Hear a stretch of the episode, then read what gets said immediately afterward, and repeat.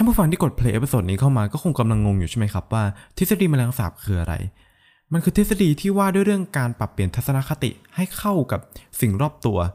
ว่างั้นก็ไม่ถูกทีเดียวเนาะนะฮะ แต่ว่าไม่เป็นไรนะครับ เรามาหาคำตอบไปพร้อมๆ กันใน episode นี้กันเลยนะครับ listening to How to Study Podcast cause study is so fun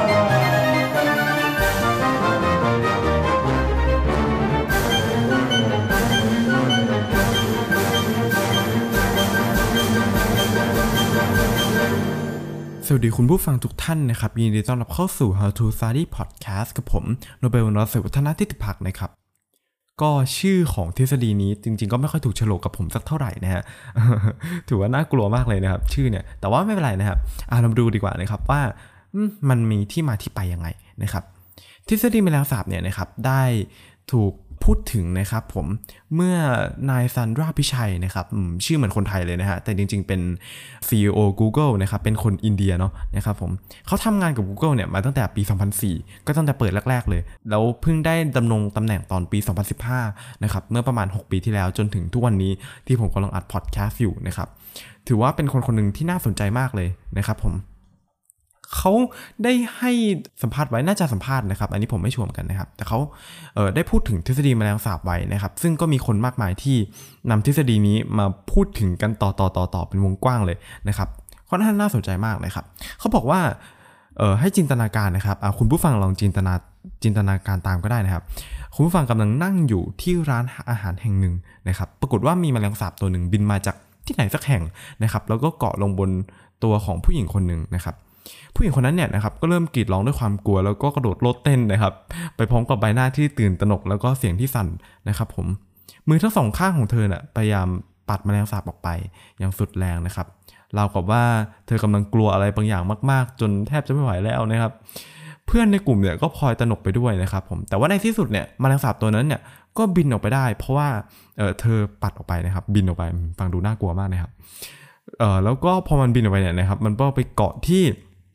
ผู้หญิงอีกคนหนึ่งที่นั่งอยู่โต๊ะหนึ่งนะครับในโต๊ะนั้นเนี่ยก็มีเพื่อนๆอยู่เหมือนกันนะครับผมแต่ว่าการที่เกาะตรงนั้นเนี่ยก็เหมือนเดิมฮะผู้หญิงคนนั้นเนี่ยนะครับก็กรีดร้องโวยวายเหมือนเดิมนะครับผมจนกระทั่งเนี่ยบริกรที่เห็นเนี่ยนะครับก็เลยวิ่งเข้าไปช่วยนะครับผม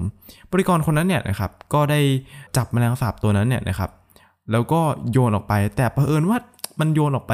ไม่ถึงไหนนะครับ มันกลับมาเกาะที่ตัวบริกรเหมือนเดิมนะครับผม แต่ว่าบริกรคนนั้นเนี่ย กับยืนอย่างมั่นคงนะครับแล้วก็พยายามที่จะไม่ตื่นตระหนกนะครับพร้อมกับสังเกตพฤติกรรมของตัวเองนะครับ แล้วก็แมลงสาบบนเสื้อของเขานะครับ เพื่อที่จะมั่นใจว่าเขาจะได้จับมันได้อย่างทันท่วงทีและคว้างมันออกไปนอกร้านนะครับ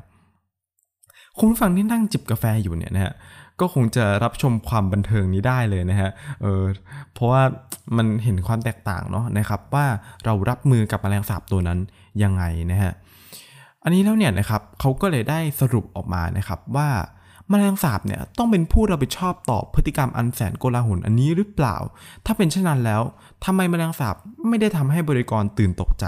แต่เขาจัดการมันได้แทบจะสมบูรณ์แบบ โดยปราศจากความวุ่นวายนะครับ โอเคครับ จบแล้วบทความเดี๋ยวเราไปวิเคราะห์กันต่อนะครับผมแต่ว่าก่อนจะวิเคราะห์ผมขอเกริ่นไว้ก่อนว่า จริงๆแล้วเนี่ยนะครับอันนี้มันเป็นการเปรียบเทียบเชิงอุปมาอุปไมยนะครับ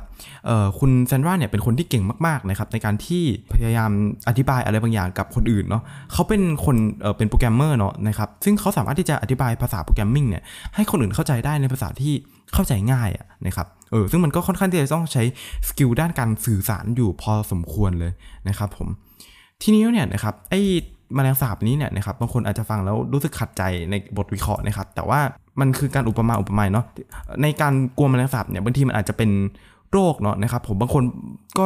ไปแกล้งคนกลัวแมลงสาบนะครับจริงๆมันไม่สมควรเลยนะครับ เพราะว่าในกรณีของโรคแมลงสาบเนี่ยนะครับเราให้ชื่อทางทางการแพทย์ว่า cat s a r i d a phobia นะครับอ่านผิดขออภัยนะครับ มันเป็นโรคกลัวแมลงสาบเนาะนะครับก็คือลงท้ายด้วยโฟเบีย ถ้าเกิดว่ามันจะเป็น phobia อะไรสักอย่างหนึ่งเนี่ยนะครับมันต้องมี condition อยู่นะครับมีอยู่ 5 ข้อ 6 ข้ออะไรก็ว่ากันไปตามการวินิจฉัยของแพทย์เนาะนะครับผมเพิ่งพูดถึงเรื่องนี้ไปเมื่อ episode ที่แล้วนะครับสามารถย้อนกลับไปฟังได้เนาะนะครับผมเกี่ยวกับคำถามในการไปพบจิตแพทย์นะครับ ทีนี้เนี่ยนะครับผมไอ้การกลัวแมลงสาบเนี่ยมันมันมันไม่ใช่แค่เรารู้สึกกลัวขึ้นมาเอง โดยที่เป็น mindset ในด้านลบของเราต่อมันเนาะนะครับ แต่ว่ามันเป็น ผลของพันธุกรรมด้วยนะครับเป็นผลต่อเอ่ออะไรพวกนี้ด้วยเนาะนะครับ ซึ่งมันไม่สามารถที่จะรักษาให้หายได้ แค่การปรับเปลี่ยน mindset แค่วัน 2 วันนะครับ มันต้องใช้เวลาเป็นปีนะครับ หรือบางทีก็อาจจะต้องทานยาร่วมด้วยเนาะนะครับโอเคกลับเข้าเรื่องของเรานะครับ สิ่งที่เขาหมายถึงโดยรวมเนี่ยนะครับ ก็คือว่าสมมติว่ามีคนว่าเราเนี่ยนะครับเรารู้สึกโกรธคนนั้นหรือเปล่านะครับ ก็อาจจะจริงที่คนที่ว่าเราเนี่ยก็ผิดด้วย แต่เราเองก็ผิดด้วย เพราะว่า เราก็ไปสนใจคำที่เขาว่ามานะครับ เราเลือกที่จะไม่สนใจก็ได้ แต่ว่าเราเลือกที่จะไปสนใจเอง มันก็เป็นทัศนคติต่อสิ่งต่างๆ ของเราเอง ที่ไปสนใจของเขาแล้วก็ทำให้เราโกรธแล้วก็สร้างความรู้สึกด้านลบกับตัวเองนะครับ เอออันนี้ก็เป็นเอ่อบทสรุปของอันนี้ทั้งหมดนะครับ แต่ว่ามันก็ไม่ได้ทั้งหมดขนาดนั้น เรามาดูบทวิเคราะห์กันดีกว่านะครับการมีปฏิกิริยาตอบโต้นะครับเป็นสัญชาตญาณที่เต็มไปด้วยอารมณ์นะครับ แม้มันจะเป็นสิ่งจำเป็น และเป็นประโยชน์อย่างยิ่งสำหรับการเอาชีวิตรอดในเผ่าพันธุ์มนุษย์ยุคดึกดำบรรพ์แต่ว่าในปัจจุบันเนี่ยเราใช้ชีวิตแบบสังคมนะครับ มีความสลับซับซ้อน มีภัยรอบด้านนะครับ แล้วก็ยังมีทั้งที่เป็นรูปแบบแล้วก็ไม่เป็นรูปแบบนะครับ การรับมือเนี่ยนะฮะ ซึ่งเป็นพฤติกรรมที่ผ่านการคุ้นคิดพิจารณาแล้วเนี่ยบนพื้นฐานนั้นๆนะครับผมทำให้เราสามารถเลือกว่าเราจะแสดงออกอย่างมีเหตุผลมากกว่าใช้อารมณ์ กล่าวโดยสรุปแล้วเนี่ยนะครับการรับมือเนี่ยก็คือการใช้เหตุผลมากกว่าอารมส่วนการปฏิกิริยาตอบโต้เนี่ยนะครับมันคือการที่เราใช้สัญชาตญาณเนาะนะครับผมหลักๆก็จะเกี่ยวกับเรื่องการปรับเปลี่ยน mindset เนาะนะครับแล้วก็การรับมือนะครับทีนี้เนี่ยนะฮะเออก็จะมีเกี่ยวกับส่วนที่พึงระวังนะครับการที่ซอนด้าเนี่ยนะฮะสอนให้คนโยนความผิดทั้งหมดมาลงที่ตัวเองนะครับก็คือที่ผมได้พูดไปเมื่อกี้ว่าทัศนคติของเราไม่ดีหรือว่าอะไรเงี้ยนะครับมันคือการที่เราเนี่ย เข้มงวดกับตัวเองนะครับแล้วก็ผ่อนปลนให้กับผู้อื่นนะครับซึ่งจริงๆมันก็ดีเนาะนะครับแต่ว่าจริงๆแล้วเราควรจะโฟกัสทั้งการปรับเปลี่ยนตัวเอง แล้วก็ปรับเปลี่ยนทั้งเปิดสิ่งแวดล้อมนะครับผมเออเพราะเพราะทั้งสิ่งแวดล้อมที่อาจจะเป็นการลงนรนนู่นนี่นั่นนะครับผมคือการที่เราโทษตัวเองอย่างเดียวเนี่ยนะครับทำให้เรามองกับมองบวกกับสิ่งรอบตัวมากเกินไปนะครับ เพราะฉะนั้นเราจะ ไม่ได้โฟกัสกับการเมืองนะครับโฟกัสกับปัญหาโลกร้อนบ้างนะครับปัญหาที่มันเป็นสิ่งแวดล้อมบ้างนะครับ เพราะฉะนั้นแล้วเนี่ยนะครับเราควรจะโฟกัสกับตรงนั้นด้วยนะครับ ผมเราไม่ควรที่จะโทษตัวเองอย่างเดียวเหมือนกับที่เขาบอกนะครับ อันนี้ก็คืออีกหนึ่งสิ่งที่อะมันก็เป็นสิ่งที่มันไม่ได้ถูกต้องทั้งหมดในวลีที่เขาได้พูดมานะครับผม โอเคนะครับผมอันนี้ก็เป็น episode ที่ไม่ยาวมากนะครับ เพราะฉะนั้นมาสรุปกันดีกว่านะครับ ข้อที่1นะครับผมเราจะทุกข์หรือว่าเราจะสุขเนี่ยนะครับก็ขึ้นอยู่กับว่าเราเก็บสิ่งพวกนั้นมาคิดหรือเปล่านะครับขึ้นอยู่กับว่าทัศนคติของเราต่อเรื่องนั้นเป็นยังไงนะครับ เช่นเสียงบ่นของคนรอบตัวนะครับหรือว่าเสียงก่นด่าของเจ้านายนะครับ ซึ่งจริงๆแล้วเราเลือกได้ว่าเราจะรู้สึกยังไงกับสิ่งเหล่านั้นนะครับ ผมข้อที่2นะครับปรับวิธีคิดนะครับ วิธีคิดที่จะทำให้เราเป็นสุขหรือเป็นทุกข์นะครับ อย่างเช่น ในสถานการณ์ที่รถติดนะครับที่เขาได้พูดถึงเหมือนกันนะฮะเรารถติดอยู่บนท้องถนนเนี่ยนะครับผมเราจะโมโหนะครับผมเป็นทุกข์หรือว่าเราจะปรับไอ้ตรงนั้นเนี่ยนะครับให้มันเป็นเวลาที่อะไปฟังพอดแคสต์ไหมนะครับหรือว่าเอ่ออ่านหนังสือก็อาจจะไม่ควรอ่านเนาะแต่ว่าเอ่ออาจจะลองวางแผนวางแผนชีวิตนะครับผมแผนในวันนั้นๆนะฮะว่าทำอะไรบ้างนะครับแล้วก็จดจดไว้นะครับ เราปรับเปลี่ยนวิธีคิดเรานะครับ แล้วก็อย่างสุดท้ายนะครับก็คือบางทีก็อาจจะไม่ได้ต้องถูกต้องเสมอไปนะครับ อย่าพึ่งกดด่าตัวเองมากเกินไป แล้วก็อาจจะมองรอบๆตัวด้วยนะครับ ผมทุกอย่างมันคือสิ่งที่เราควรจะโฟกัสทั้งหมดเลย ไม่ควรจะโฟกัสแค่อย่างใดอย่างหนึ่ง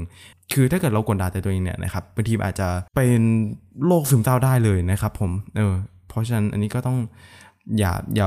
โทษตัวเองมากเกินไปเนาะนะครับเออทุกปัญหาบางทีปัญหาอาจจะเกิดจากอย่างอื่นก็ได้ ไม่ได้เกิดจากแค่ที่ตัวเราอย่างเดียวนะครับ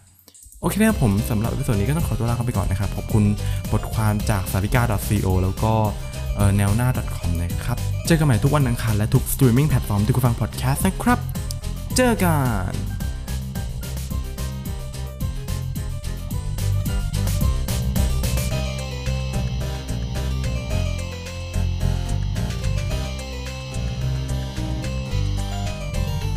Thank you for your listening. See you in the next episode. And don't forget